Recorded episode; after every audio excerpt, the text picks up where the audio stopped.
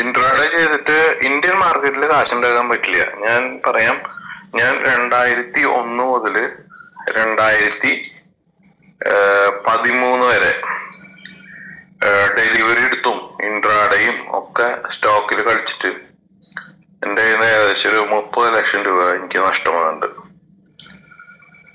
അവിടുന്ന് പിന്നെ ഞാൻ ഓപ്ഷൻ മാത്രമായിട്ട് രണ്ടായിരത്തി പതിമൂന്നിന് ശേഷം ഞാൻ ഓപ്ഷൻ മാത്രം ചെയ്തു.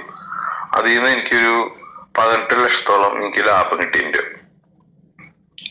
ഇപ്പൊ നെറ്റ് നോക്കിയാൽ എനിക്ക് നഷ്ടമാണ്. പക്ഷെ എനിക്ക് എന്നെ സംബന്ധിച്ച് എന്നെ സംബന്ധിച്ചിടത്തോളം നിഫ്റ്റിയുടെ ഓപ്ഷൻ ചെയ്തിട്ടാണ് മാത്രമാണ് എനിക്ക് ലാഭം കിട്ടിയിട്ടുള്ളൂ. അത് എല്ലാവർക്കും അങ്ങനെ പറ്റിയെന്ന് വരില്ല. ഇപ്പൊ എന്നെ ക്യാഷിൽ ചെയ്തിട്ട് ലാഭം ഉണ്ടാക്കിയ ആൾക്കാരുണ്ട്. ക്ഷമ വേണം. പക്ഷെ ഇവിടെ ഇപ്പൊ ഞാൻ ചെയ്യുന്നുണ്ട്. ഇവിടെ ഇപ്പൊ ഞാൻ ഒരു ഒന്നര മാസമായിട്ട് ഇൻട്രാഡ ചെയ്യുന്നുണ്ട്. അതിൽ എനിക്ക് ഇതുവരെ ലാഭമുണ്ട്. അത് അതിനൊരു വലിയ റീസൺ ഉണ്ട് അതിന്. റീസൺ എന്താന്ന് വെച്ചാൽ നമുക്ക് നാട്ടിൽ ഇപ്പൊ നമ്മൾ ഒരു പൊസിഷൻ പിടിച്ചു. ഒരു പൊസിഷൻ പിടിച്ചു കഴിഞ്ഞാൽ ഇപ്പൊ സേ നമ്മുടെ കയ്യിൽ ഒരു അഞ്ചു ലക്ഷം രൂപ ഉണ്ട് നിൽക്കുക നമ്മൾ അഞ്ചു ലക്ഷത്തിന് ഇൻട്രാഡെ പിടിച്ചു. ഒരു രണ്ട് ശതമാനം കയറി കഴിഞ്ഞാൽ നമ്മൾ വിറ്റു. നമുക്ക് അഞ്ച് പതിനായിരം രൂപ ലാഭം കിട്ടി. അത് കഴിഞ്ഞാൽ നമ്മൾ എന്താ ചെയ്യാ? വേറെ പൊസിഷൻ പിടിക്കും. അഞ്ചു ലക്ഷത്തി പതിനായിരം രൂപയ്ക്ക് നമ്മൾ വേറെ പൊസിഷൻ പിടിക്കും. അതിൽ നമുക്കൊരു അയ്യായിരം രൂപ ലാഭം കിട്ടും. അപ്പൊ നമ്മൾ എന്ത് ചെയ്യും അഞ്ചു ലക്ഷത്തി പതിനയ്യായിരം രൂപയ്ക്ക് വേറെ പൊസിഷൻ പിടിക്കും. ഇങ്ങനെ നമ്മൾ പൊസിഷൻ ഒരു ദിവസം തന്നെ ഇങ്ങനെ പിടിച്ചോണ്ടിരിക്കും.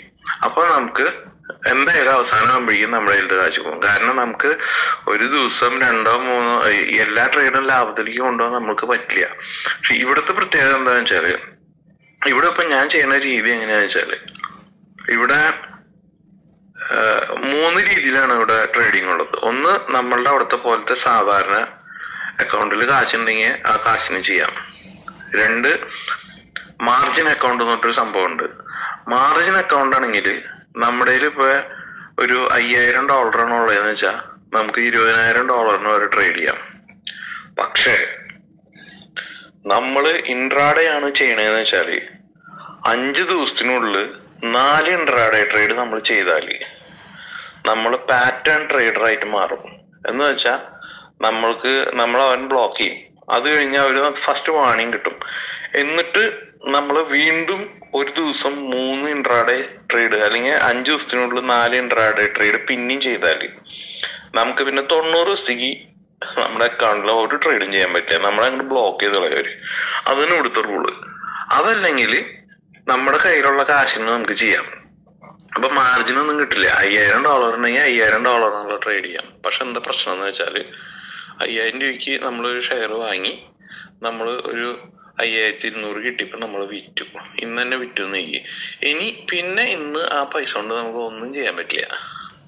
ഇനി നമ്മൾ നാളെ അല്ലെങ്കിൽ മറ്റന്നാളിന് നമുക്ക് ആ പൈസ ഉപയോഗിക്കാൻ പറ്റുള്ളൂ. അതാണ് ഇവിടുത്തെ റൂൾ അതുകൊണ്ട് ഓവർ ട്രേഡിങ് ഓട്ടോമാറ്റിക്കലി അമേരിക്കയിൽ നടക്കില്ല. അതല്ല ഇനി നമ്മുടെ അക്കൗണ്ടിൽ ഇരുപത്തയ്യായിരം ഡോളർ ഉണ്ട്. മാർജിൻ അക്കൗണ്ട് ആണെങ്കിൽ നാട്ടിൽ പറഞ്ഞ പോലത്തെ അവസ്ഥ തന്നെയായിരിക്കും ഇവിടെ.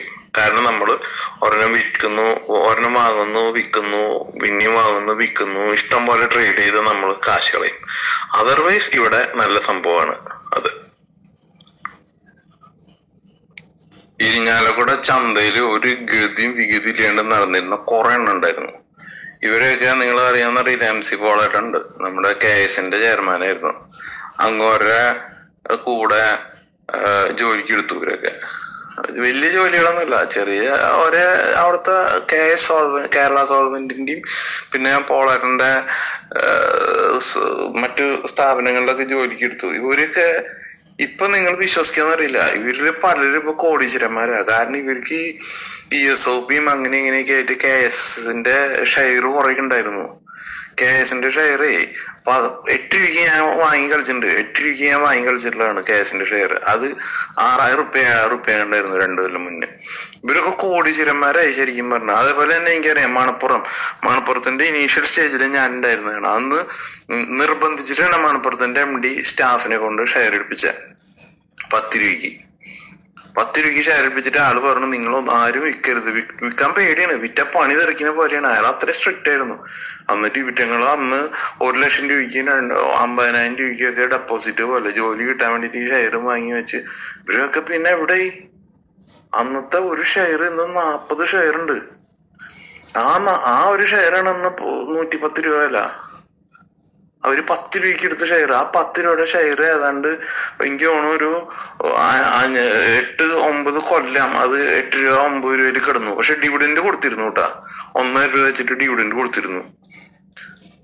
അപ്പൊ അവരൊക്കെ ഇപ്പൊ കോടീശ്വരന്മാരാണ്. നിങ്ങൾ പറഞ്ഞാൽ വിശ്വസിക്കില്ല. ഒരു ഗതിയില്ലാത്ത വീടുകളിൽ നിന്ന് വന്നിട്ടുള്ളതാണ് ഇത് വലിയ വലിയ ഓഫീസർമാരുടെ കാര്യമല്ല ഞാൻ പറയുന്നേ. അവിടെ പ്യൂണായിട്ട് നിന്നിട്ടുള്ള ആൾക്കാരൊക്കെ കോടീശ്വരന്മാരും കോടീശ്വരിമാരുമാണ് നിങ്ങൾ വിശ്വസിക്കോ? ഇതാണ് അതിന്റെ പിന്നിലുള്ള സത്യം. നമ്മളിത് ഇങ്ങനെ കിടന്ന് ഇങ്ങനെ കിടന്ന് ഇങ്ങനെ കിടന്ന് മറിയും. എന്താ കാര്യം?